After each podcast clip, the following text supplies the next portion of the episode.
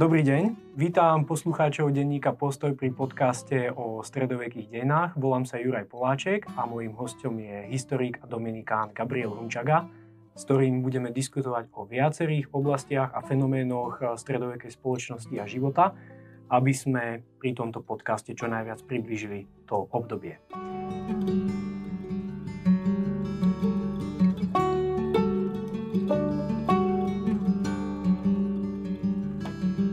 Najprv by som uviedol Gabriela Hunčagu. A ako som spomenul, je to Dominikán a historik, ktorý vyštudoval históriu na Filozofickej fakulte Univerzity Komenského, odkiaľ má doktorát. Zároveň sa zúčastnil niekoľkých výskumných pobytov vo Viedni a v Ríme, pôsobí v Dominikánskom historickom inštitúte v Ríme a v jeho publikačnej činnosti sa nachádzajú dve vypublikované monografie. Prvá Dominikány na ceste k intelektuálnym elitám stredoveku a druhá kniha je a historické štúdie, kde nám Dominikánov. A v súčasnosti sa v tlači nachádza jeho tretia kniha Žobravé rehole a mesto. Takže o chvíľku môžete očakávať knižnú novinku. Čo je to ten stredovek? Je to jedno dlhé obdobie v európskych dejinách, a ktorého začiatok sa kladie k rôznym udalostiam, napríklad k koncu vlády Teodozia Veľkého roku 395, potom niektorí historici za jeho počiatok považujú pád západorímskej ríše v roku 476, objavujú sa aj iné dátumy. Začiatok ale je taký fluidný a skôr by sa dalo povedať, že stredovek začína vtedy, kedy končí sofistikovaná antická spoločnosť, ktorá sa vyznačuje istým životným štandardom, používaním keramiky, murovaných domov, strechy spravené zo škridiel a komfortnejší život všeobecne. A tento koniec nastáva rôzne. Nastáva niekedy medzi začiatkom 5. storočia v Británii až niekedy medzi začiatkom 7. storočia, polovici 7. storočia na Blízkom východe. Takže je to približno obdobie nejakých 200 rokov, kedy sa udeje ten začiatok stredoveku, no a koniec stredoveku, keď si ho máme vymedziť, Takisto je preto niekoľko dátumov, niektorí hovoria o páde Konštantínopolu v roku 453, iní o objavení Ameriky Krištofom Kolumbom v roku 1492. V našich podmienkach sa spomína bitka pri Mohači. Takže opäť vidíme niečo, že aj koniec stredoveku je akoby fluidný. A iní historici považujú za jeho koniec začiatok renesancie, ale renesancia bola kultúrou a životným štýlom úzkých a intelektuálnych a mocenských elít, zatiaľ čo obyčajní ľudia hlboko do 16. storočia žili ešte stále stredovekým štýlom života. A, takže opäť ten koniec je niekde v 15. storočí začiatkom 16. storočia. A budeme sa venovať priestoru latinského kresťanstva, čiže západnej a strednej Európy a jeho kontaktom s inými oblastiami Európy. Stredovek sa samozrejme odohrával na širšom priestore. A jednou z takých črt stredoveku je, že po páde rímskej ríše zostali na území Európy a niekoľkí dedičia tejto idei Ríma. Na západe to bol hlavne pápež a katolícka církev, na východe to bol Konštantinopolský dvor a východorímska ríša, neskôr nazývaná Byzantská. V 7. storočí sa objavuje taký paradoxný dedič Ríma a to je islam, a potom veľkú časť stredovekých dejín na západe sa odohráva akoby pokus obnovenia Ríma, ktorý vychádza z církvy a od pápeža. Poznáme Karola Veľkého, kedy sa je pokus obnoviť rímsku ríšu a potom ďalší veľmi výrazný pokus je v prípade Otovskej dynastie na konci 10. a začiatkom 11. storočia. Toto je všetko na úvod k dejinám stredoveku a pomaly sa dostávame k našim témam. Prvou témou, ktorú budeme rozoberať e, s Gabrielom Hunčagom, je stredoveký človek, jeho život a priestor, v ktorom sa ten život odohrával. Takže Gabo, ako by si charakterizoval stredovekého človeka v tom samozrejme širokom rozpetí pomaly nejakých tisíc rokov dejín? Tak v prvom rade stredoveký človek si neuvedomoval, že on je stredoveký človek, keďže stredovek je, ako si sám naznačil, aj je to určitý konštrukt nejakých elit, ktoré eh, v čase, kedy žili niekedy od toho obdobia ranej eh, renesancie, sa snažili vymeň, vymedziť ich eh, súčasnosť a epochu, ktorej boli oni určitými svetkami s tými predchádzajúcimi etapami. A keďže svoj ideál životný videli v antike, tak to tzv. prechodné obdobie medzi antikou a ich súčasnosťou sa rozhodli e, nazvať media tempestas alebo media etas alebo medium evum, čiže z tohto vznikol e, v našom kultúrnom prostredí na latinskom západe technický termín stredovek. No a je to veľmi e, dlhá perióda ľudských dejín, ako tu už tiež zaznelo v roku 1958 Fernand Brodl, francúzsky historik, e, nazval takéto e, dlhé obdobia e, long durée, akoby také dlhé trvanie. No a ten stredovek má veľmi dlhé trvanie a súčasťou toho veľmi dlhého trvania boli nejaké ukazovatele náboženské, spoločenské, antropologické, ktoré charakterizovali to dlhé trvanie. A jednou z takých charakteristických črt tohto dlhého trvania stredoveku ako mm, obdobia, e, ktoré bolo veľmi signifikantné a trvalo veľmi dlho tuto v našom prostredí, strednej a západnej Európy, je práve vidiecké prostredie, kde sa také stereotypy stredoveké zachovali v podstate takmer do minulého storočia. Ešte keď som sledoval život mojich starých rodičov, ktorí sa narodili v roku 1901 a 1902, akým spôsobom žili a čo e, vlastne robilo ten ich e, život e, každodenný takým signifikantným, boli niektoré ukazovatele známe zo stredovekého života na stredovekej dedine. A to bola sebestačnosť. Stredoveký človek na, na dedine bol odkázaný sám na seba, čo si tá komunita dokázala vyprodukovať v oblasti polnohospodárskej produkcie alebo v zmysle nejakých uh, manuálnych zručností v remeselnej oblasti, tak iba to mala. O, obzvlášť v tom období raného stredoveku, kedy obchod bol vyložene založený na výmene, to znamená nadprodukcia nejaká z toho prostredia dedinčanov sa dostala raz za čas do nejakého už vznikajúceho urbánneho prostredia, ktoré malo trhové právo a tam vymenili svoju nadprodukciu za e, také výrobky a za také predmety dennej spotreby, ktoré si oni nevedeli e, sami vyprodukovať. A napríklad sú to jeden z takých modelov, ktorý pretrval e, v našom prostredí niekdajšieho Úorska v podstate do, do minulého storočia, lebo si pamätám, že môj starý otec, ktorý bol taký veľko hospodár, tak s tou polnohospodárskou nadprodukciou z Oravy na voze putoval na trhy do Ružomberka a tam vymienial e, túto svoju do, dopestovanú nejakú polnohospodárskú produkciu za, za, za výrobky, ktoré si doma nedokázali vyrobiť. No a tá, tá stredoveká dedina je veľmi malá. Sú to malé zoskupenia domčekov, v lepšom prípade niekoľko desiatok domčekov, ktoré boli v dostupnej blízkosti, neboli veľmi roztrúsené, pretože tá dedina sa potrebovala aj nejakým spôsobom chrániť voči vonkajšiemu nebezpečenstvu, voči ktorému ale bola veľmi zraniteľná, na rozdiel od mesta, ktoré treba malo hradby. A hoci by tie hradby boli iba drevené, neboli ešte kamenné, v období raného stredoveku predsa len poskytovali obyvateľom nejakú ochranu, čo sa preto vidiecké obyvateľstvo povedať nedá. Boli to domčeky, malé usadlosti, ktoré zároveň slúžili na bývanie a zároveň aj na uskladnenie polnohospodárskej produkcie, alebo trebárs e, pri chove domácich zvierat to, to prostredie, v ktorom ten dedinský človek žil, tak zdieľal to prostredie aj e, s domácimi zvieratami. A to všetko bolo obklopené plužinami, ob, obrabanou polnohospodárskou pôdou. Ešte by som zostal pri tej dedine. A keď e, na konci antiky zanikajú rímske mesta, niekde zanikajú úplne, niekde ostávajú živoriť, deje sa jeden proces.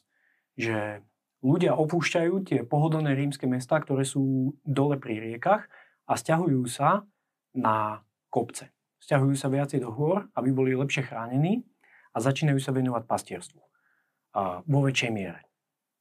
A keď sa tak pozrieme na takú typickú stredovekú dedinu, a povedzme od 9. do 14. storočia, kde sa taká dedina nachádza a v akých prírodných podmienkach tí ľudia žijú a už si spomenú, že sa teda venujú, sú zameraní na sebestačnosť, ale čomu všetkému sa v takej dedine venujú. Majú povedzme medzi sebou remeselníkov, majú medzi sebou viac diverzifikovanú spoločnosť, alebo sú to takí univerzálni ľudia, ktorí sa snažia urobiť všetko? Niečom toto determinovalo, determinovala lokalita, v ktorej sa nachádzala. Uveďme napríklad taký známy e, prípad z nášho prostredia, veľmi dobre známy v slovenskom raji, boli, dnes sú už zaniknuté, tie osady, boli to mikroosady, boli, boli to naozaj zo skupenia niekoľkých domčekov a ľudia sa tam venovali výrobe dreveného úlia pretože bolo to zalesnené prostredie, bol tam, bol tam dostatok rôzneho druhu dreva a, a ži, oni e, si títo dedinčania v stredoveku zara, v podstate zarábali na svoje živobytie tým, že produkovali toto drevené úlie. A keďže tam tie podmienky na polnohospodárstvo neboli vhodné, tak oni neboli, ich život nebol determinovaný agrotechnickými lehotami v takej miere, ako to bolo povedzme niekde v podunajskej nížine alebo v Zemplínskej, e, na Zemplíne, u nás vo východoslovenskej nížine. Tam, kde tie prírodné podmienky boli veľmi vhodné na pestovanie e, rôznych kultúr e, plodín, tak tam sa sústredili na polnohospodárstvo. Povedzme vo Francúzsku dnešnom, v Burgundsku, to bolo pestovanie vína. Tam sa od antických čias Rímania, tak ako sa v antickej ríši šírila rímska kultúra, tak sa šírili aj rímske zvyky. A medzi základné potraviny e, rímskeho sveta, najmä tej vyššej spoločnosti, tak patrila konzumácia vína. Tak kam Rímania prišli, tak tam šírili kultúru pestovania vinej révy. A tak sa vidiecké obyvateľstvo v Burgundsku venovalo viac pestovaniu viniča ako pestovaniu obilia, ako tomu bolo v iných oblastiach Franskej ríše. Dokonca to bolo tak populárne, že v tom vrcholnom stredoveku v 13. storočí študenti z Parížskej univerzity, podobne ako študenti dnes, chodia na letné aktivity a brigády, keďže neprebiehala výučba na univerzite, chodili e, na brigády, na zber viniča e, do, do, do Burgundska a máme o tom veľmi peknú poéziu François Villon, o tom o, nádherne básny, ako, ako študenti prišli a zamilovávali sa e, do dievčat v Burgundsku pri zbere tej vinej révy. A naopak zase, povedzme z obdobie Karola Veľkého, to znamená, že to je 8. storočie, keď sa Franskej ríši podarilo e, vytlačiť aj, aj, aj vojensky za Pirenajami, zastaviť expanziu islámu, tam to sú tie známe príbehy El Cid,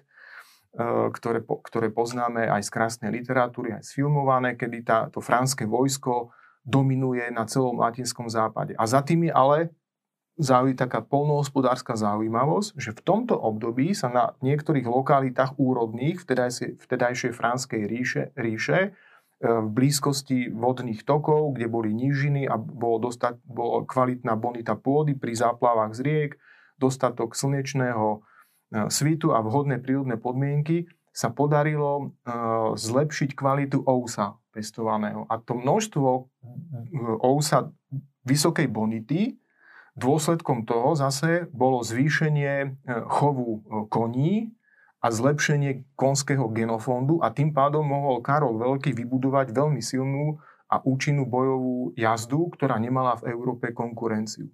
Takže aj za, za, za, na pozadí takejto um, skutočnosti my vidíme polnospodárskú um, produkciu bežných vidiečanov, ktorých život bol po väčšine, vo väčšej miere určený agrotechnickými lehotami. To znamená klasický jar, leto, jesen, zima, jar, jar sa pe, seje, pestujú sa takéto plodiny, e, zase na, na, e, v zime sa seje ozimina a tak ďalej. Že, že, že takmer celý život toho vidiečana e, po tých tisíc rokov, možno aj viac, na, na území strednej a západnej našej latinskej Európy bol determinovaný agrotechnickými lehotami. Ešte by som sa vrátil k tomu, čo si povedal o burgundsku tom víne. K tomu je taký veľmi príjemný literárny prameň. Jeden františkan z Itálie, Fra Bene, napísal kroniku. Bene z Parmy. Hej, presne a napísal kroniku, kde sa naplno prejavila jeho zvedavosť a pozorovací talent a on bol doslova šokovaný, keď prechádzal Burgundskom, lebo z Itálie bol zvyknutý na vinice, na sady, polia, lesy. A v Burgundsku videl kopce posiaté iba vinicami. A ani chvíľu nerozumel, z čoho tí ľudia žili, lebo oni všetci pestovali iba víno a predávali ho, ale potom neskôr pochopili, že oni si dovážali obilie až zo severného Francúzska. Čiže veľký kus cesty, fungoval už takýto ďalkový obchod. No a touto by som sa prepojil, a či nám vieš niečo priblížiť o vinnej kultúre pestovania viniča na našom území, na Slovensku. Tak typoval by som, že takisto sa musíme vrátiť do nejakých neskoro antických čias, kedy aj na našom území v Geruláte e, máme rímsky tábor, e, doslova za humnami Vindobona, čo je dnešná Viedeň, tam, tam to bolo vlastne rímske e, mesto na Limes Románus na severnej hranici tej Dunaj, Dunaja, e, severnej hranici Rímskej ríše, povode dnešného Dunaja, ktoré tvorilo prirodzenú hranicu medzi barbarmi, medzi Germánmi a medzi Rímskou ríšou. A niekde do tohto obdobia e, by sme mohli chronologicky e, umiestniť tie počiatky e, vinnej kultúry na našom území.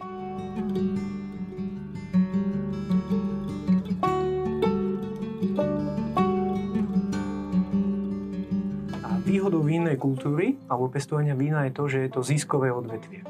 A vďaka tomu, že sedliaci pestujú víno, postupne sa k tomu vínu dostávajú aj ľudia z miest a vďaka práve profitom z predaja vína môžu začať financovať rozvoj takého lepšieho spoločenského života. Takto by sme sa premostili od dediny k mestu a aký je taký základný rozdiel medzi stredovekým mestom a dedinou, čím sa vyznačuje stredoveké mesto a čím prispelo k rozvoju európskeho stredoveku a jeho dejín?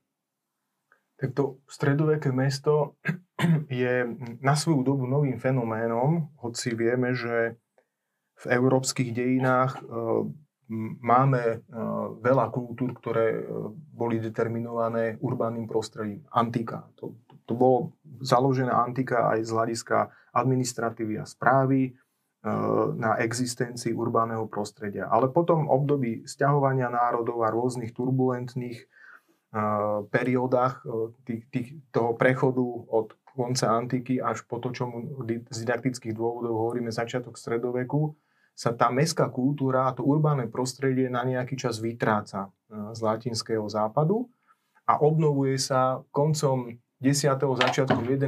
storočia. Máme niekoľko takých regiónov, v Európe, kde opäť dochádza k budovaniu e, mestského, živlu mestského prostredia. A to je e, dnešné Flámsko, práve to Burgundsko, juho, e, východné Anglicko, e, Porínie, ktoré vďaka e, tomu, že e, po rieke Rín od antických čiast e, fungoval veľmi živý obchod a obchodné trasy, a dnešná e, Pácka nížina, alebo teda dnešná, dnešné severné Taliansko od, od Benátok cez Lombardiu až po Janov. Tak v tomto prostredí e, sa znovu začína v Európe fun, f, f, vytvárať to urbánne prostredie a mesto na rozdiel od vidieka, vidiek on si zachováva e, svo, svoju vlastne takú akúsi hodnotu a svoju, svoj význam počas celé to, celého toho obdobia európskych deň od antiky až, až povedzme po to, túto prvú, prvú polovicu 19. storočia viac menej je taký konzistentný ten vidiek. Tam veľké spoločenské zmeny tam nevidíme až, až na niekoľko výnimiek, ale mesto je fenomén, ktorý urychluje všetky procesy spoločnosti. Je to dynamicky uh, rastúca entita, a ktorá sa stáva laboratóriom spoločenským. Pretože v meste máme vyššiu koncentráciu obyvateľstva. Mesto nie je homogénne, sú tam ľudia rôznych jazykových, etnických, dokonca aj náboženských skupín. A v tom je to, to stredoveké mesto je, je fascinujúce. A je to úplný protiklad vidieka, kde ten čas plinie pomaly. Sú tu tie agrotechnické lehoty, o ktorých sme hovorili ráno, na obed, večer Všetko je e, podriadené e, tomuto e, v živote vidiečana, kdežto ten, tento mestské obyvateľstvo už od tohto môže trošku si dovoliť abstrahovať. A to aj preto, že to ekonomické zázemie mesta už nie je závislé od polnohospodárskych aktivít. Aj keď je pravda, že tie menšie mesta v Európe boli takými semimestami, že bol to taký prechod akoby z vidieckého do mestského obyvateľ e, spôsobu života, kde vidíme nejak, nejaké to jadro mest, mestské, nazývané rôzne, Burg, e, Opidum, Cives, rôzne. E, a, a to je to jadro, a okolo toho sú vlastne polnohospodárska, je polnohospodársky využívaná pôda. To sú tie malé mestečka. A tie stredné a väčšie, tak tam ten, tá rezignácia na polnohospodársky spôsob života je vyššia a to aj preto, a sme tu spomínali to víno, a popri pro, um, obchodovaniu s vínom je to obchodovanie s látkami, výroba uh, textíly, ich spracovanie a potom, a potom obchod. Toto sú tri také základné atribúty a, a aktivity, ktoré v tom ekonomickom dobovom prostredí prinášali mestu najväčšie zisky. Možno by som ťa prerušil, že diváci, poslucháči si môžu predstaviť takéto malé mesto na príklade Spiskej soboty. Čo je vlastne jedno námestie a relatívne malý počet domov okolo toho námestia a potom to väčšie mesto si môžu predstaviť na príklade Trnavy, čo je už opevnené mesto o rozmere približne 800 na 700 metrov takýto takmer štvorec. Áno, obohnané tým hradlovým pásom a to intravilánum, čo je um, intramuros, to znamená vo vnútri múrov, to je to jadro mesta. A potom je to, to suburbium extramuros, to, to je tiež nejaké um, zázemie okolo e, zvo, vonkajšej strany tých hradieb, ktoré ešte stále prislúch, nejakým spôsobom e, prislúchalo k tomu mestu, ale už nebolo súčasťou E, toho mesta. Ale treba povedať ešte takú jednu vec, ktorá um, by tu mala zaznieť, že stredoveké mesto bolo e, demograficky nesebestačné. Je to pomerne nová vec, ktorá sa podarila historikom rozlúštiť len v druhej polovici minulého storočia, lebo taká bežná predstava o meste bola, že, že, že tá deliaca čiara medzi mestom a vidiekom je taká jednoznačná, je, je obrovská, že, že to, ako som to naznačil, niekedy z didaktických dôvodov e, taký narratív používať treba, ale dnes si môžeme dovoliť to trošku vysvetliť lepšie. Um, mesto, každé väčšie mesto, ukázalo sa teda v tom výskume, bolo v rozmedzi v nejakom niekoľkých e, kilometrov obklopené e, tým vidieckým prostredím. A ukázalo sa, že tá migrácia medzi vidiekom a mestom je oveľa intenzívnejšia, ako sa myslelo v minulosti, že bolo. Áno, mesto, mesto bolo taká uzavretá entita. Tam sa po zotmení zatvorili mestské brány, až na niekoľko výnimiek, nikto sa nedostal von z mesta ani dovnútra mesta. To, to bola taká mentálna deliaca čiara. Zatvoria sa brány a je rozdiel medzi mestom a vidiekom. Ale inak počas celého dňa veľmi uh, intenzívny život pulzoval na tej linke živ- mesto a vidiek, kde z mesta prúdili ľudia na vidiek a z vidieka do mesta. Hej, možno by som tak doplnil, že pred tými mestskými bránami, keď sa zavreli, tak tam boli postavené hostince, kde ľudia, ktorí nestihli prísť pred zotmením do mesta, zaparkovali svoje koče, vozy a, alebo kone a prečkali tú noc akoby v hostinci a potom opäť sa dostali do kontaktu. A spomínal si to, že mesto nie je demograficky sebestačné. Ono to vlastne vyplýva z úmrtnosti detí, ktoré sa diali v stredoveku. Že sa stalo, že rodinám zomreli aj všetky deti alebo z veľkého počtu detí, ktoré porodili, prežili dve, tri. A zároveň mesto ako prostredie, kde sú ľudia a na viacej nakope ľahšie podľahlo rôznym epidémiám a stávalo sa, že čas ľudí, tretina, štvrtina a počas jednej nejakej epidémie mohla pomrieť. Takže to, to, to toto je... sú tie procesy za tým, nie? že mesto nie je demograficky sebestačné a potrebuje to vidiecké prostredie, aby nasávalo akoby nový život. Ale je, je to dané aj tým, ale druhý rozmer je ten, že v tomto, v tomto období e, vrcholného stredoveku, áno, tie, tie prvé lastovičky o existencii urbánneho prostredia v zmysle, že má aj e, svoje mestské práva, že sú mu delegované mestské práva, že vzniká v tom pravom slova zmysle aj aj z jurisdik- jurisdikčného hľadiska mesto ako sam, samostatný prvok stredovekej spoločnosti, tak e, tento proces sa, sa veľmi dynamicky zrýchluje v 12. storočí, kedy nám na, v tom vyspelejšom urbánom prostredí, najmä na území Sacrum Imperium Romanum, Sv. ríše e, rímskej, v tom, tej nemeckej jazykovej oblasti od e, vládnutia Friedricha I. ako huby po, po daždi vznikajú mesta s privilegiami, ktorým ten císar tie privilegia udeluje. A, a v tomto momente je mesto aj logicky, demograficky nesebestačná, nesebestačné, lebo ono stále naberá to vidiecké obyvateľstvo. A, a kým, kým sa mesto stane demograficky závislým, to znamená, že jeho vlastná populácia je schopná zabezpečiť tú, tú genetickú reprodukciu obyvateľstva mestského, to potrvalo až do, až do vlastne do novoveku, do, v podstate do 19.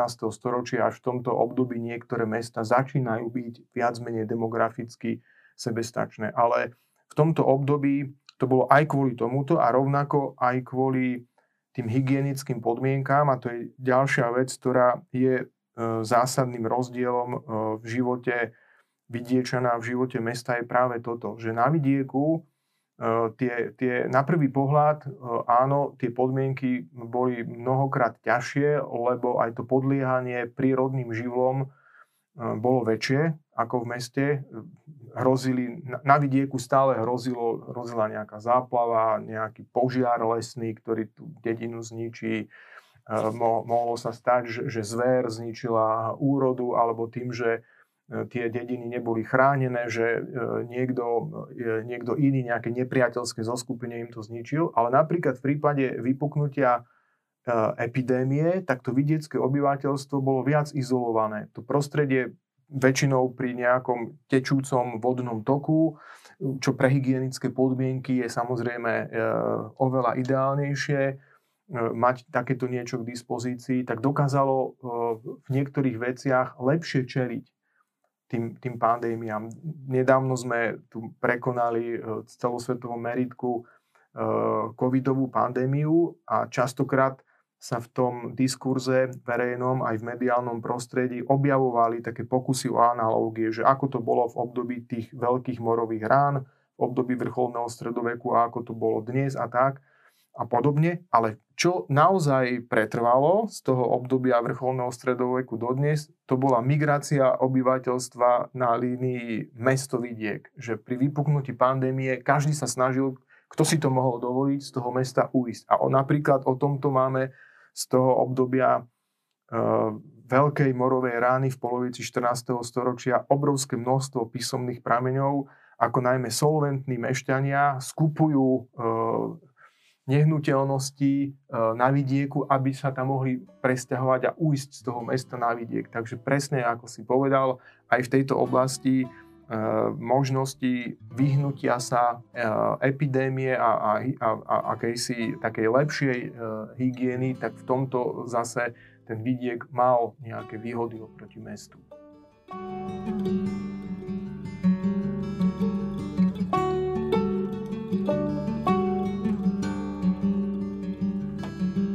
Rozprávali sme niečo o tom vývoji mesta, o tom, čo je toto urbánne prostredie, dedina a čo ľudia robili. Ale človek nie je živý len prácou, je živý aj ďalšími vecami a jedna z nich je zábava. Ako stredovekí ľudia na dedine alebo v meste prežívali svoj voľný čas, ako vypustili paru, ako sa zabavili.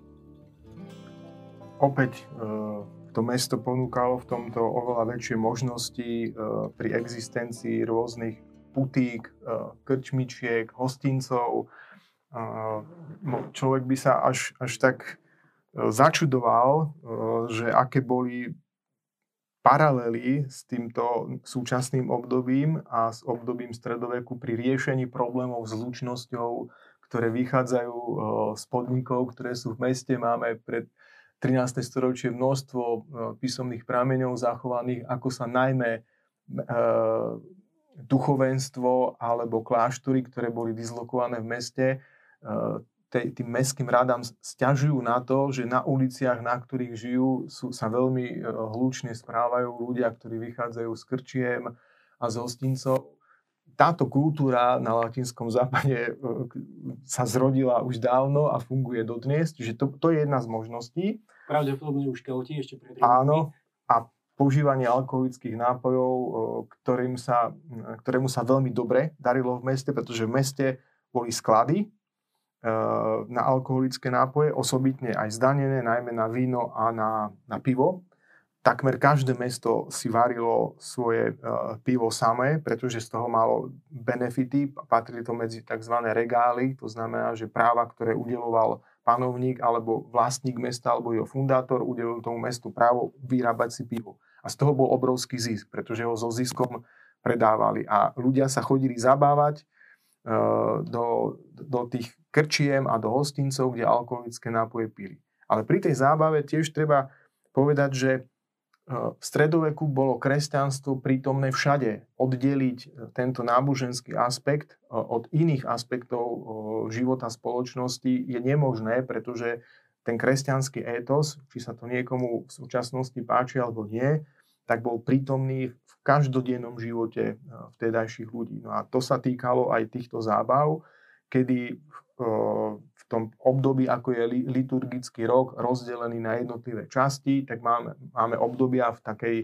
um, ľudovej zvyklo, zvykovosti alebo vo folklóre to pretrvalo dodnes, že sú fašiangy a sú nejaké fašiangové zábavy, potom je obdobie pôstu, kedy sa zábava neodporúča, dokonca aj tak, že sa nerobia svadby, lebo svadby od stredoveku patrili uh, medzi tie um, spoločenské udalosti, kde, si, kde sa tí ľudia dokázali veľmi odviazať a, a aj tým, že stredoveký človek bol veľmi pracovitý, neexistovalo niečo ako je sociálne zázemie v tom modernom slova zmysle, kde uh, zodpovednosť uh, za mnohé uh, tie ukazovatele sociálneho, sociálnej starostlivosti dnes preberá za nás štát. V stredoveku to tak nebolo. Ten človek, čo si v živote nedokázal vyrobiť a nazromaždiť nejaký majetok, tak, tak ťažko sa mohol spoliehať na to, že to niekto iný za ňo vezme. A tak práve svadby boli, povedzme, takým období, takým miestom, kde sa ľudia dokázali odviazať liturgické sviatky. Medzi také e, najsignifikantnejšie e, prejavy akéhosi uvoľnenia a zábavy patrili tie sviatočné dni, kedy sviatočná tabula, teda sviatočný stôl, sa pripravoval v rodinách, v komunitách, v spoločenstvách a to bolo vždy spojené so zábavou. A medzi jedlá, ktoré e, evokovali túto uvoľnenú atmosféru v období stredoveku patrili sladké jedlá, ktoré boli také vzácné. Lebo cukor ako sladidlo neexistoval, tam sa používali prírodné sladidla a med. Hej?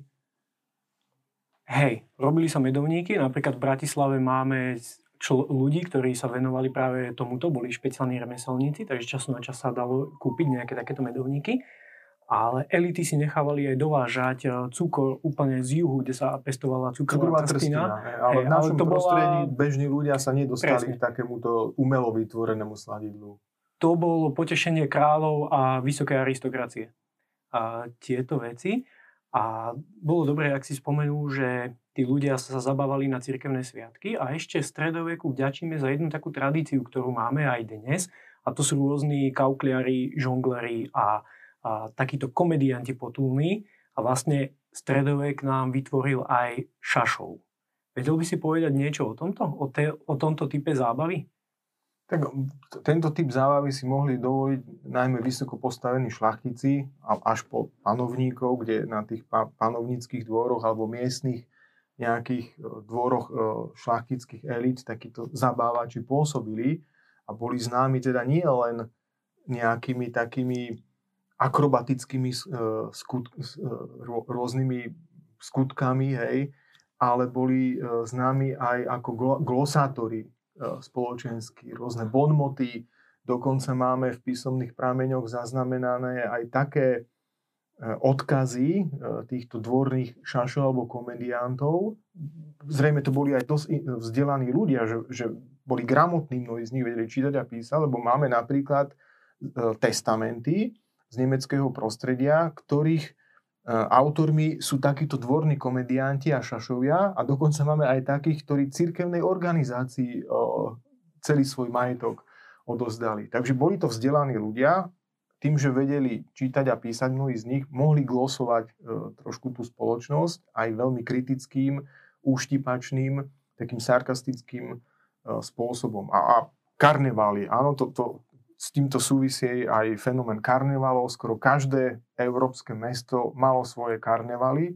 Dnes tak bežne, keď sa povie karneval, tak väčšina ľudí hovorí o Rio de Janeiro, niekde v Južnej Amerike, ale ten zo stredovekom nemá nič spoločné, ale v našom prostredí, v Európe, ten benátsky festival karnevalový, festival masiek, to je v podstate niečo, čo kontinuálne existuje od toho obdobia stredoveku. Toto patrilo medzi také najvýznamnejšie formy zábavy sa, sa akoby prezliekaní sa za niekoho iného, kto som. Lebo tá, ten spoločenský status bol v stredoveku pevne daný. Od 11. storočia sa v písomných prameňoch objavuje to, tá známa trojčlenná schéma spoločnosti Laboratores, Bellatores a Oratores. Len veľmi málo jedincom sa z nejakých dôvodov podarilo prechádzať z jednej tej spoločenskej skupiny do druhej. A práve zábava, uvoľnená zábava, umožňovala e, tomu stredovekému človeku v tých, pri týchto mestských, či už to boli e, sekulárne alebo církevné sviatky, sekulárne v tom modernom slova zmysle ani v podstate žiadne neboli treba korunovácia panovníka, narodenie sa, e, e, následníka trónu alebo svadba kráľovstva. To boli príležitosti, ktoré môžeme v úvodzovkách nazvať, že, že sekulárne.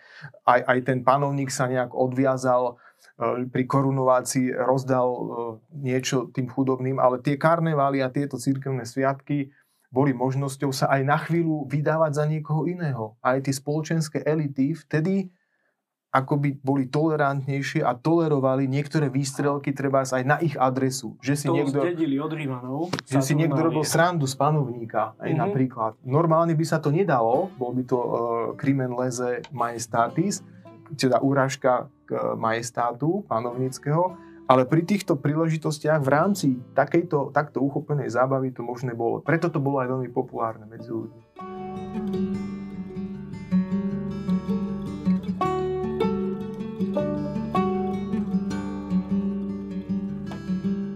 Ukončili by sme tému tejto zábavy, aby sme sa posunuli a poňali ten stredovek tak opäť širšie a veľmi dôležitou, nazvime to v úvodzovkách, inštitúciou alebo niečím, čo dodávalo stredoveku dušu, tak to bola církev. Presúvame sa k takej téme, ktorá je dosť podstatná pre pochopenie toho, čo bol stredovek a tá spoločnosť. Tá spoločnosť nebola vôbec rozdelená, ako si spomenul, na nejakú laickú spoločnosť a nejakú kňazskú spoločnosť, ale bolo to veľmi úzko všetko previazané. A bolo niekoľko akoby a, fenoménov v stredoveku, ktoré dosť určovali ten život. A boli tu biskupy, ktorí podstatnou mierou aj prispievali k rozvoju miest, boli biskupy v neskorej antike, na začiatku stredoveku boli akoby uchovávateľmi na pár miestach v Európe, kde mesta prežili v tej redukovanej sfére okolo biskupa, jeho baptistéria, jeho katedrály a nejaké prípadne školy, Ubi ak mal.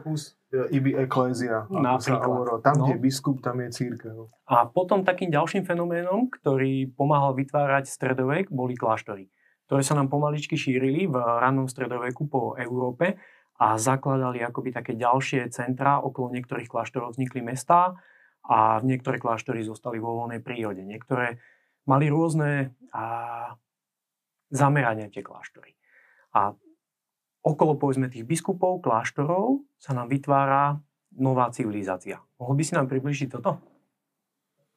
Tak hm, hovoríme v historiografii o takých dvoch veľkých vlnách zakladania kláštorov a šírenia sa reholnej, rôznych reholných spiritualít e, v Európe. Tá prvá veľká vlna súvisí e, s regulou svätého Benedikta. Ale okrem týchto takých dvoch veľkých vln boli aj menšie vlny, lebo mnížský spôsob života e, sa v, v Európe objavuje oveľa skôr ako založením Benediktínov, tým tradične chápaným, že Benedikt z Nurcie napísal regulu svätého, ktorá teda sa podľa neho nazýva, to nie je začiatok nízkeho života v Európe, ale to je začiatok konkrétnej formy nízkeho života v Európe, ktorá sa presadila aj na úkor iných. A preto teda väčšinou, keď sa povie, že raný stredovek a reholný život, kláštory a mnísi, tak si bežne ľudia vybavia práve toho benediktínskeho mnícha a benediktínsky kláštor.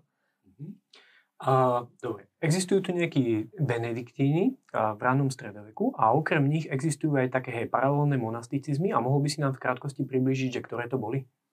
Tak máme tu íroškótsky e, monasticizmus alebo takú podobu, tí tzv. íroškótsky misionári, ktorí zaplavovali Európu od 6. až do, do 8. storočia v rôznych voľnách z územia dnešného Írska, Anglicka alebo Škótska. Prichádzali, doputovali až doslova pred brány súčasného Slovenska, tuto zárohom vo Viedni, dodnes máme Schottenkirche, nedaleko Viedenskej univerzity, je, je to dnes benediktínsky kláštor, ale už ten samotný názov ako toponymum evokuje niečo, že to má spoločné e, so Škótmi a podľa najstaršej tradície to boli práve tí škótsky misionári, ktorí doputovali až na územie dnešnej Viedne a, a tam položili nejaké základy toho nízkeho života. No a okrem tohoto, e, tejto vlny nízkej existujú aj staršie, neskoro antické nízke podoby. Však vieme, že z prostredia východorímskej ríše sa šírilo, šírilo mníctvo eh, na územie dnešného Francúzska, kde, kde v Lyone, v Arles, na, na juhu dnešného Francúzska v Marseille a v okolí Marseille boli mnížské komunity, ktoré sa riadili východnými regulami, napríklad Pachomiovou regulou mnízkou, až teda neskôr, ako sme spomenuli, tak trochu aj evolučne, ale trochu aj administratívne tie kláštory, ktorí už boli stovky na území latinského, aj tisícky. aj tisícky možno, keď berieme do úvahy aj tie menšie, áno, lebo ako aj ešte pre, lepšiu interpretáciu tej, tej predstavy, aby poslucháči uh, si to vedeli plastickejšie predstaviť, kláštor v ránom stredoveku nie je uh, o gigantická infraštruktúra uh, budov, a celého zázemia pre 100 členú komunitu. To boli malé kláštory,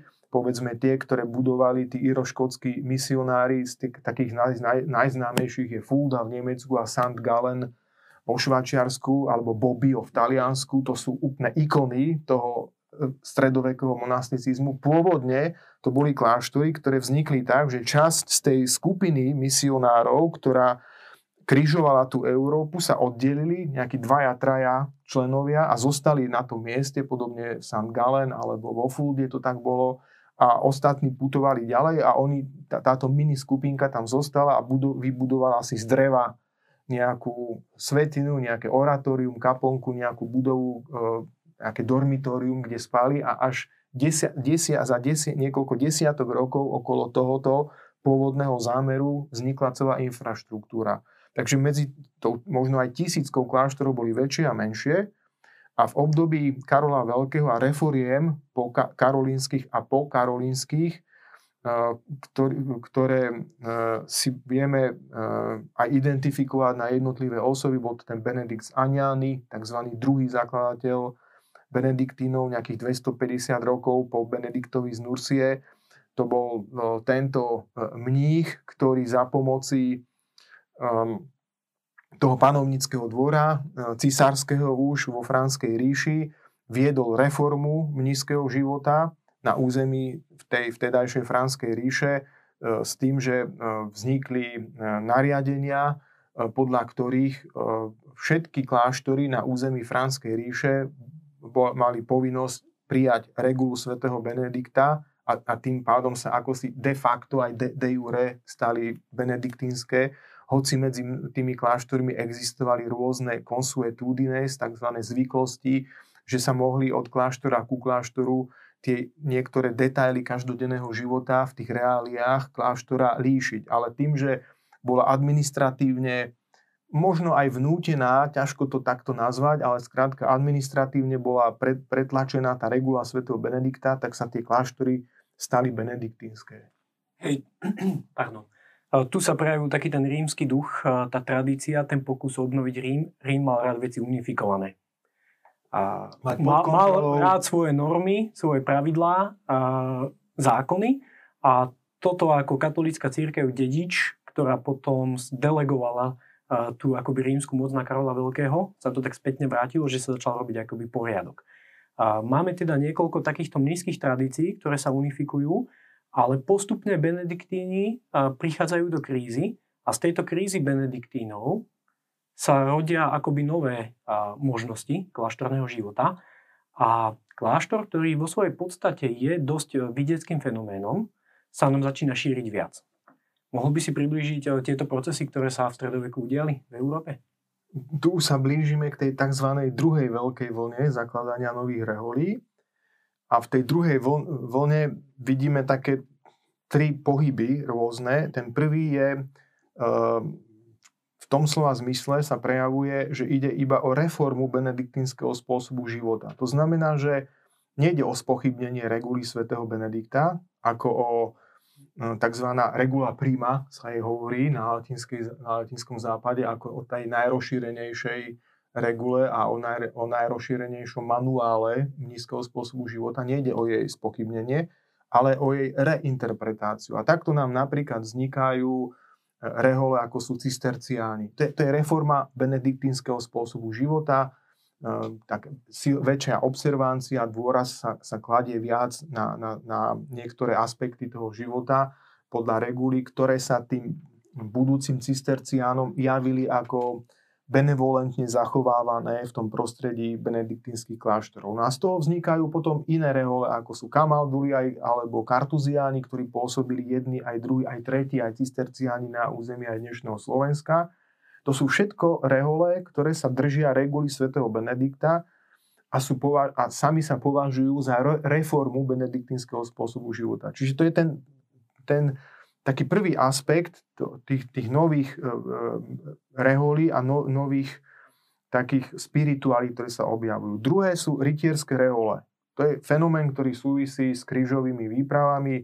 Sme sa na začiatku rozprávali aj o tej periodizácii stredoveku, a jedna, jeden z takých momentov, ktorý sa pri tej periodizácii často objavuje, je aj rok 1095 a to je to vyhlásenie v Clermont Urbánom II. Uh, k prvej krížovej výpravy. Kedy... A začína nám akoby vrcholný stredovek. Áno, v podstate od tohto momentu s tým, áno, čas historiografie chápe tento medzník uh, ako takú, m, taký bod e, zásadnej zmeny, od ktorého sa už odvíja trošku iný stredovek, ak to môžeme tak laicky povedať.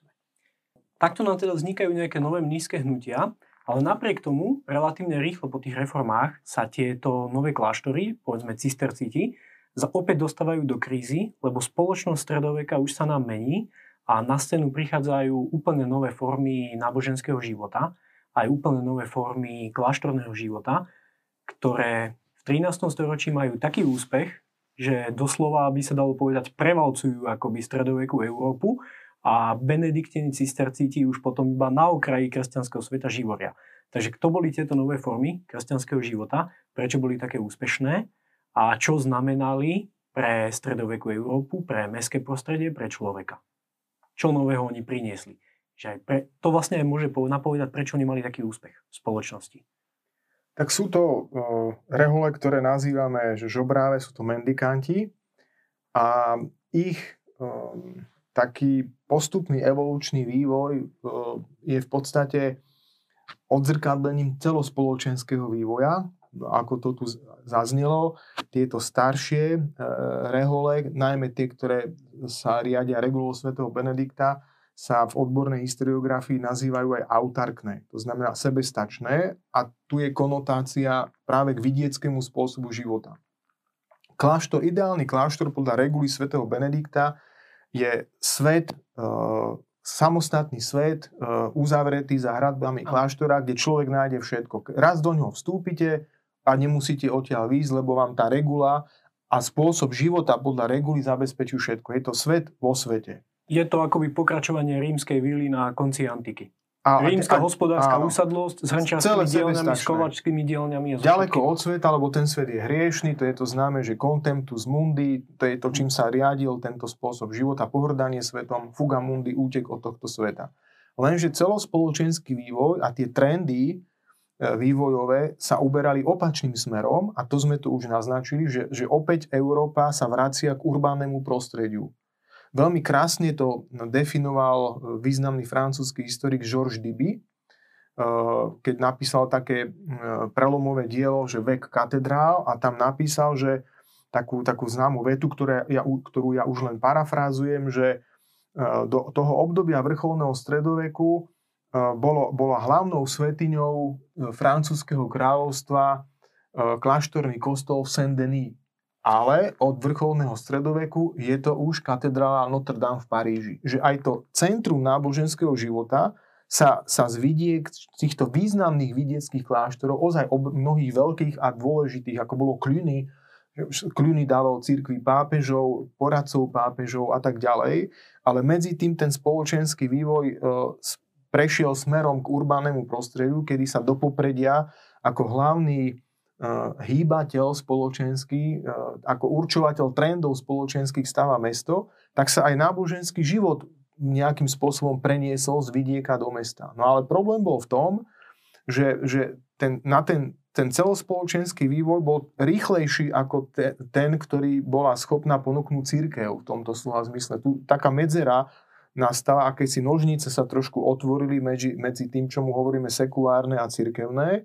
A túto medzeru zaplnili práve žubravé rehole. A to v tom slova zmysle, že priniesli úplne revolučnú myšlienku v porovnaní s tými starými nízkymi reholami, že aké pohrdanie týmto svetom, aký útek z tohto svetu, my sme zodpovední za premenu tohto sveta. V Evangelium, Evangelium hovorí uh, o, o tom, že my máme ísť do tohto sveta a ohlasovať Evangelium a prekvasiť ho, to cesto tým kvasom a toto sa rozhodli urobiť tie žobravé rehole a nemali to ľahké, netvorilo sa to ľahko, dlho to trvalo, nezaobišlo sa to bez konfliktov v rámci cirkvy, ale cirkvi sa podarilo uh, za, tým, že umožnila uh, vznik reho, uh, žobravých reholí, podarilo sa jej doslova um, dospieť k tzv. pastorálnej revolúcii. Moderná historiografia dnes, pontifikát Inocenta III., čo bol pápež, ktorý pripravil tú pôdu v církvi a, v men- a mentalitu církevných predstaviteľov na to, aby vznikli žobravé rehole,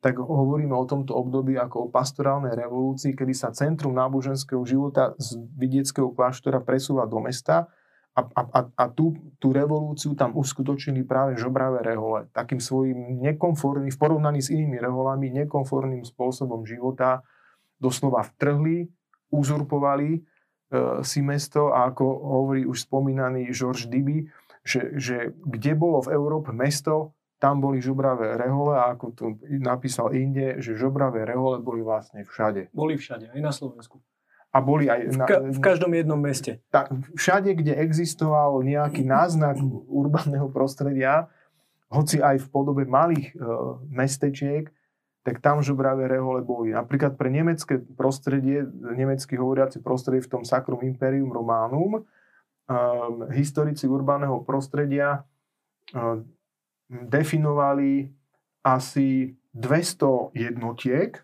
urbány, ktoré znie, zniesli na svoju dobu, teda bavíme sa o 13. storočí, kritéria urbáne. Z toho asi 150 malo populáciu od 1000 do 2000 obyvateľov a, a, a v, tejto, v týchto mestečkách 150 si, si e, za, tieto mestečka si za svoje sídla vybrala minimálne jedna žobravá rehola a tých zvyšných 50 uh, e, urbánnych jednotiek patrili medzi stredné a väčšie mesta, to znamená od 2000 a viac obyvateľov a, a z tých 50 miest si e, ako útočisko pre svoje aktivity vybrali dve a viac žubravých reholí. Čiže naozaj tam, kde tá populácia bola aspoň medzi 1000-2000 obyvateľmi, tam, tam už sa tlačili tie žobravé mestá, aby si tam mohli založiť e, nejaké svoje zázemie a pastoračne e, tam pôsobiť. S kláštormi a so stredovekou cirkvou súvisí ešte jeden fenomén, to sú biskupy. A už sa im povenujeme iba tak kratšie, ale biskupy tiež mnohokrát práve vychádzali z prostredia reholí a kláštorov a čo zase prinášali títo biskupy do tej stredovekej spoločnosti. Pre každé to obdobie to bolo trošku, to bolo trošku Delí sa to podľa období.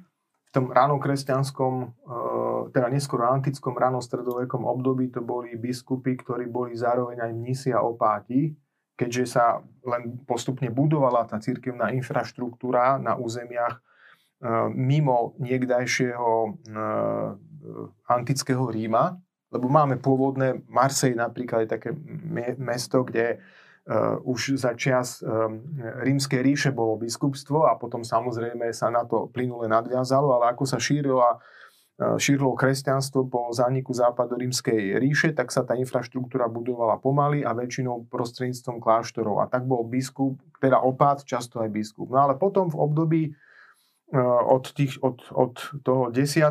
Do, po to 13. storočie väčšina príslušníkov episkopátu pochádzala z toho tzv. sekulárneho svetského duchovenstva. Malo to, malo to svoje E, dôvody aj preto, že v tomto období e, sa církev snažila trošku vymaniť spod toho vplyvu e, sekulárneho, to, ten známy boj o investitúru, vznikajú od 11.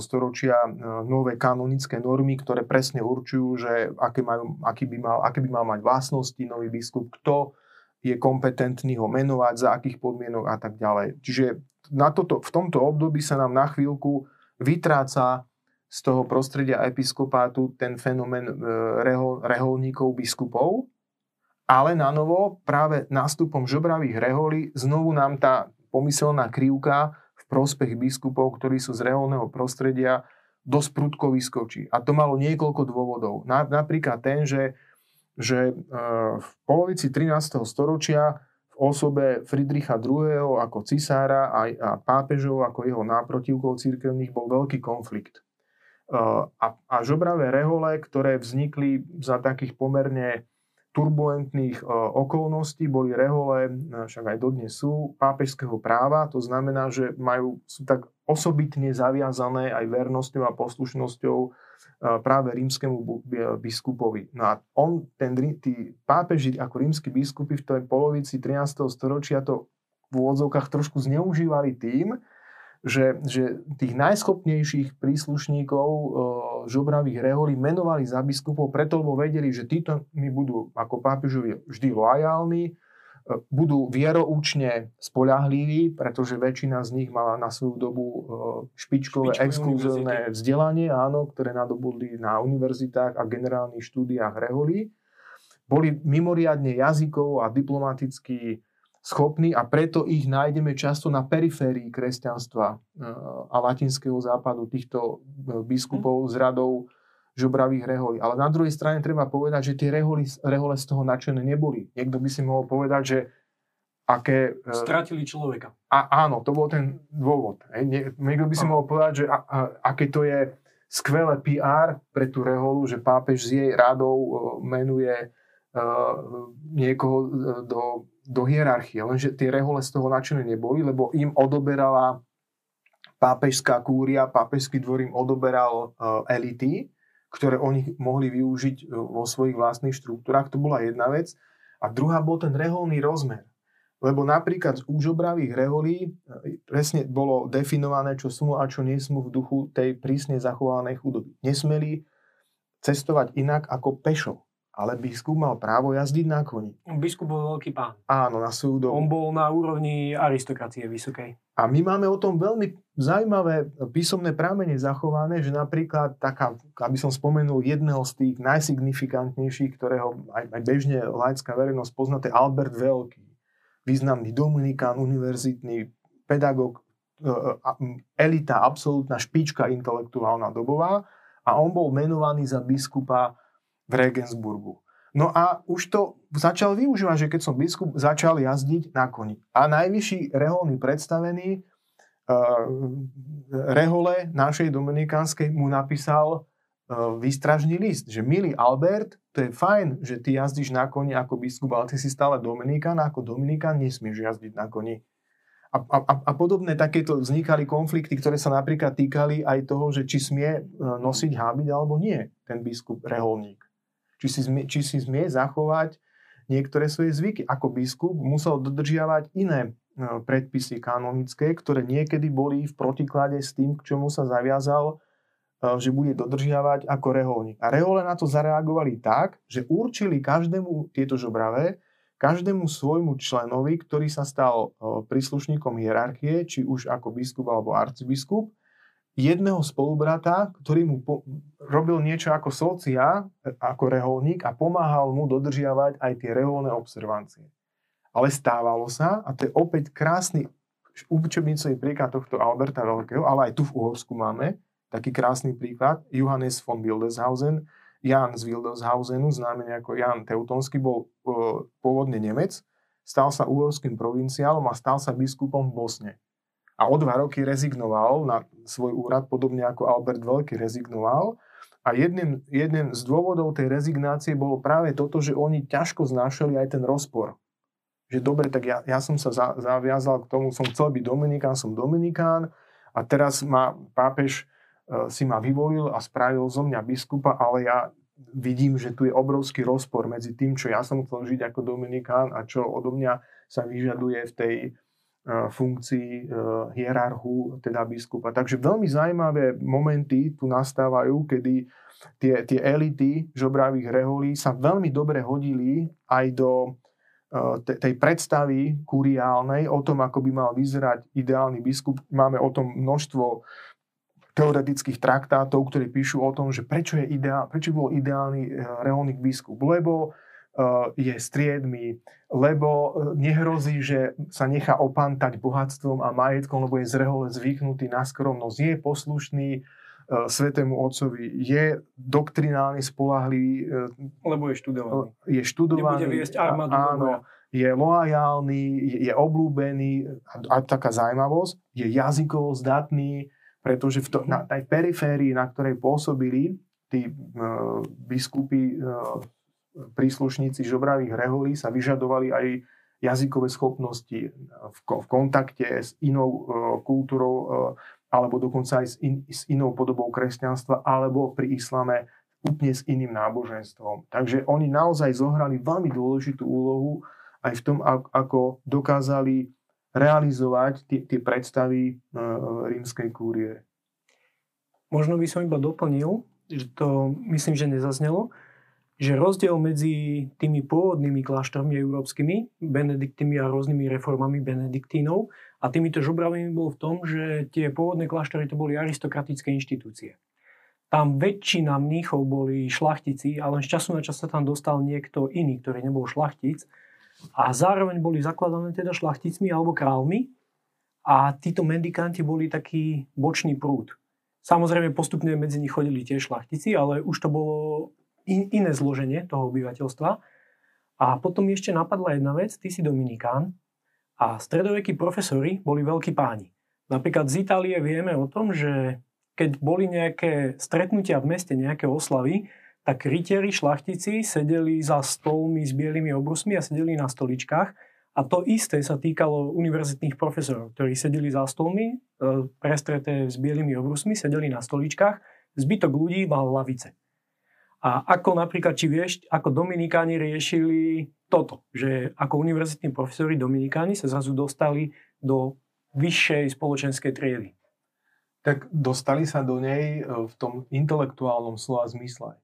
Že vždycky sú aj nejaké výnimky, ktoré potvrdzujú pravidlo. Boli aj medzi Dominikánmi jednotlivci, e, ktorí tento dobový taký spoločenský honor v rámci postavenia, veľmi vysoké, vysokého postavenia na tom dobovom spoločenskom rebríčku zneužili. Ale väčšina tých Dominikánov fungovala tak, ale teraz mám na mysli aj Františkánov, ako dru, to sú dve najrozšírenejšie Františkáni úplne najrozšírenejšia a potom Dominikány ako druhá najrozšírenejšia žobravá reola stredoveku a potom postupne ďalšie, tak, tak e, fungovali podobne ako pri tých biskupoch, že stále bol, inštitúcia stále zdôrazňovala týmto e, príslušníkom e, elity, či už intelektuálnej alebo hierarchickej, ktorá bola z radou mendikantov, aby stále dodržiavali tie princípy reálneho života a spiritualitu, ku ktorej sa zaviazali zložením tej profesie. A musím povedať, z toho, čo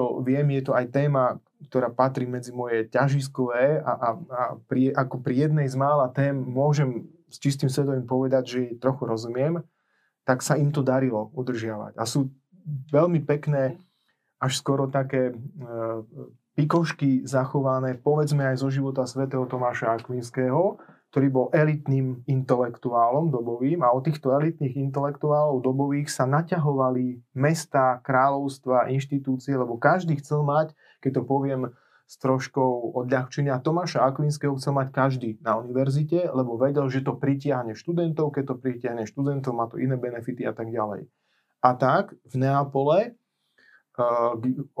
stiahli Tomáša Akvinského do Neapola tak, že, že panovník uh, sicílsky sa zaviazal, že bude kláštoru v Neapole pravidelne každý mesiac platiť už teraz neviem koľko uncí zlata za to, že Tomáš Akvinsky bude učiť uh, na univerzite, uh, na generálnom štúdiu v Neapole. Nebolo to 800 florénov? A nie, to, to, to bolo v unciach, máme to, máme hey, to, to ako sú, listinu zachovanú. To sú potom uncie.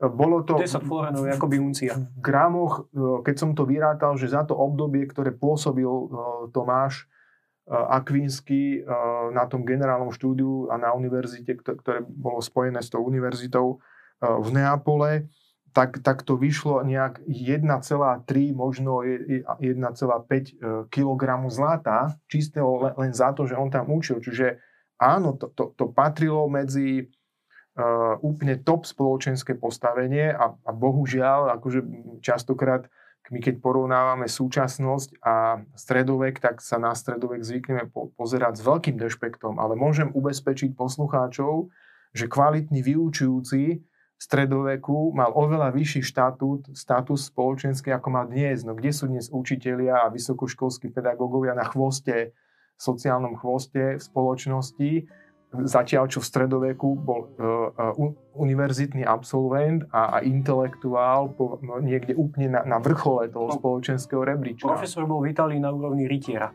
šlachtica. Tak spoločenské bodaj, bodaj by sa to aj dnes um, dostalo tam, kde to bolo v stredoveku.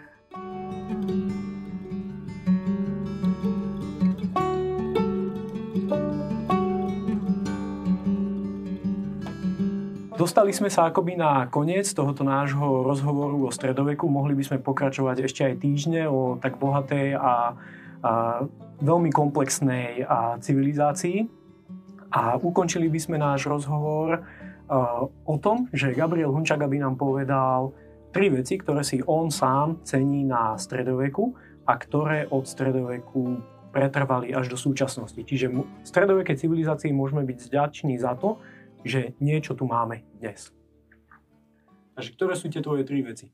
Tak prvé asi by bolo to mesto, o ktorom sme tu hovorili, lebo mesto, mestu a mestskému prostrediu tej urbánej civilizácii vďač, vďačíme za, za mnohé moderné spoločenské elementy a to je napríklad volenie mestskej samozprávy, to ako funguje mesto na základe rôznych obdob, obvodov, ktoré si volia e, do magistrátu mestského svojich zástupcov. Mesto je prostredie, ktoré je heterogénne, to znamená, že podobne ako dnes ľudia, to už tu zaznelo, rôznych jazykových, e, etnických, kultúrnych a náboženských skupín poslucháčov možno prekvapí, že že, že napríklad pre Uhorsko, aby sme ne, nešli ďaleko uh, za príklad, po príklad, tak v tomto našom uh, prostredí, v ktorom sme aj my uh, sa v súčasnosti pohybujeme, boli žili bok po, po boku latinskí kresťania, východní kresťania, židia, moslimovia. Máme množstvo listín v, v uhorskom diplomatári, ktoré hovoria o privilégiách pre Izmaelitov, čo, sú, čo je dobový názov pre, pre príslušníkov islámu, pre moslimov, ktorí tu žili v našich mestách.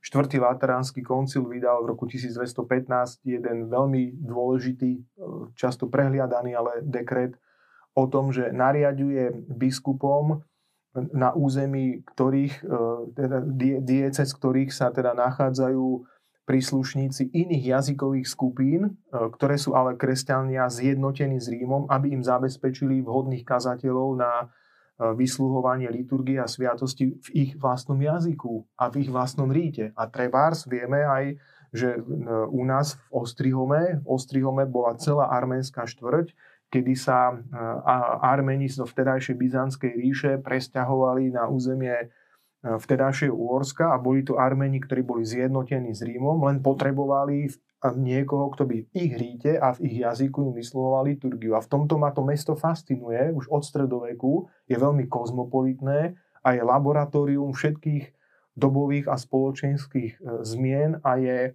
takou hlavnou dynamickou silou, ktorá e, aj, aj tie, tie štruktúry pokroku definuje. a determinuje. V tom ma mesto fascinuje. No, tá druhá vec, ktorá má veľmi na stredoveku dodnes aj prekvapuje v pozitívnom slova zmysle je sociálny systém a sociálna spravodlivosť. Keď toto niekto počuje o stredoveku, tak možno nechápavo krúti hlavou, že čo to rozprávam za nezmysly, aká sociálna spravodlivosť stredoveku. Ale my sa na ňu musíme pozrieť očami toho súčasníka.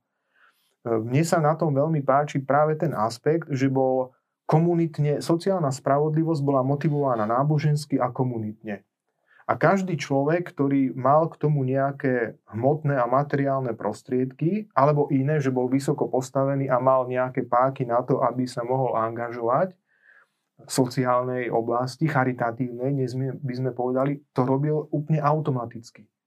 Dnes sme zvyknutí, alebo teda očakávame, že štát prevezme akúkoľvek zodpovednosť e, za človeka, ktorý prepada nejakým sitom sociálnym, ale nie je to tak a vidíme, že, že to nadstavenie dobre nie, lebo to nefunguje v štáte, bo štát je jeden obrovský kolos, pre ktorého jednotlivec nič neznamená. Ale v stredoveku uh, existovalo také komunitné chápanie uh, spoločenstva ako takého a na základe tej, toho domovského práva práve v oblasti uh, toho, toho urbánneho prostredia takmer každý každého poznal. Pre lepšie, lepšiu predstavu o tom, čo chcem povedať, môžeme ísť do Šváčiarska. Kde povedzme, keď chcete získať šváčiarske občianstvo, tak o jeho udelení alebo neudelení vám rozhoduje malá komunita ľudí, v prostredí ktorej teda deklarujete, že ste žili.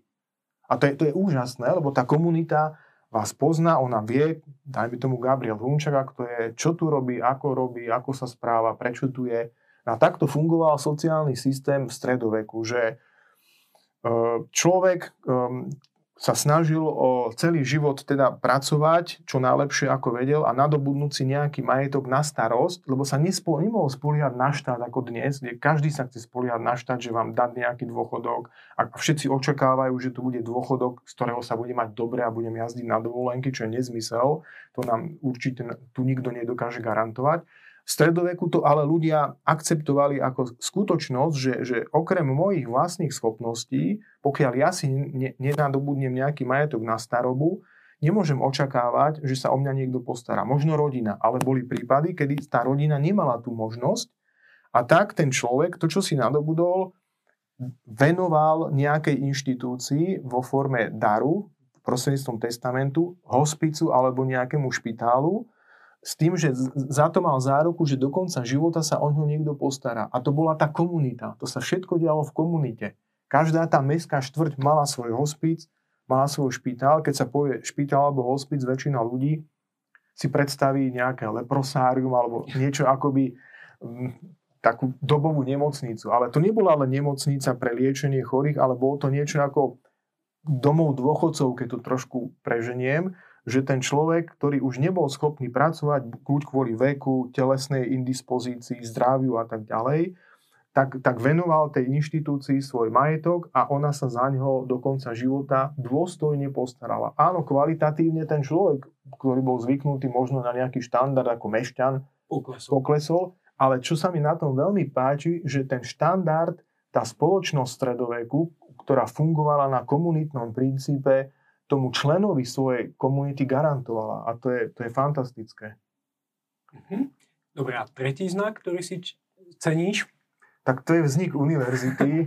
Myslel som si. Uh, ako úplnej originálnej inovácie stredoveku. To, za to vďačíme stredoveku univerzite. Sú síce niektorí odborníci v inej oblasti, ktorí tvrdia, že univerzita má nejakých iných dobových náprotivkov, ale nemá, lebo technický termín univerzita je, je inovácia stredoveku.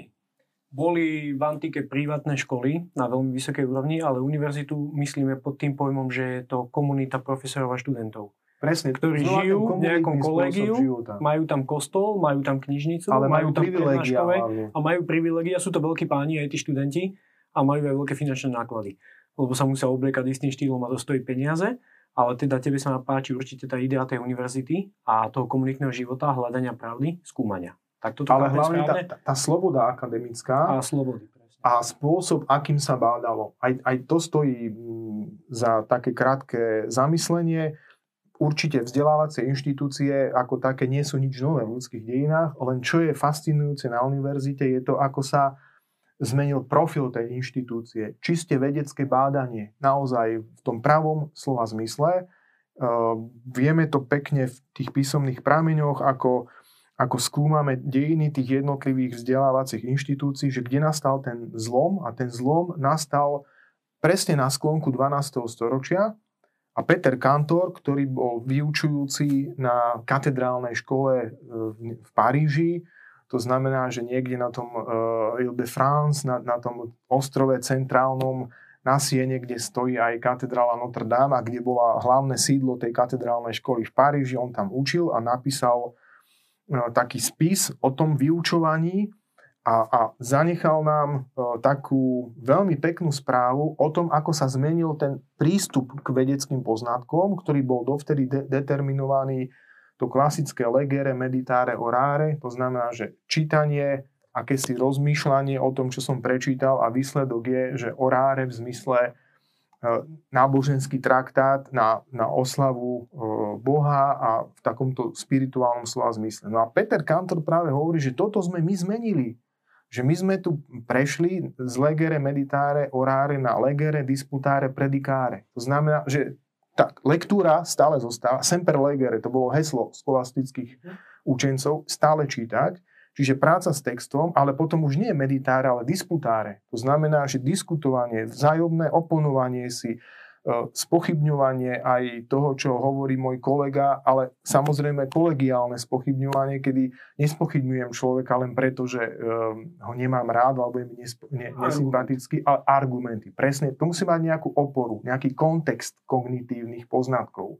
A výsledok je predikáre, čo striktne znamená, že kázať, ale v tomto dobovom slova zmysle to znamená verbálne prezentovať. A to traktátom, prednáškou, kázňou, nie, niečím takýmto. A to je úžasné, že toto sa zrodilo, takýto veľmi moderný koncept intelektuálneho uvažovania sa zrodil v 12. storočí a vyústil do vzniku univerzity ako inštitúcie, e, kde sa takýmto spôsobom poznatky kognitívne nadobúdajú, aj sa vzájomne konfrontujú a výsledkom bol, bol ďalší pokrok, ďalšie inovácie, ktoré e, takýto prístup e, ku vzdelaniu priniesol. Veľmi moderný a dodnes vlastne je uplatnený. Univerzita, ak chce si zachovať ako vzdelávať, najvyššia forma vzdelávacej inštitúcie v našom prostredí nejakú svoju kvalitu, tak by sa mohla kľudne pozrieť na to, aké náročné bolo štúdium na stredovekej univerzite, ako sa tam ťažko získavali tie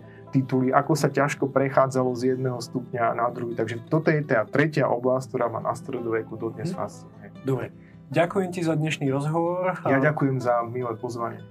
Poslu- s váženými poslucháčmi sa chcem rozlúčiť a želám vám príjemné strávenie tohoto dlhšieho rozhovoru o stredoveku. Dovidenia. Dovidenia.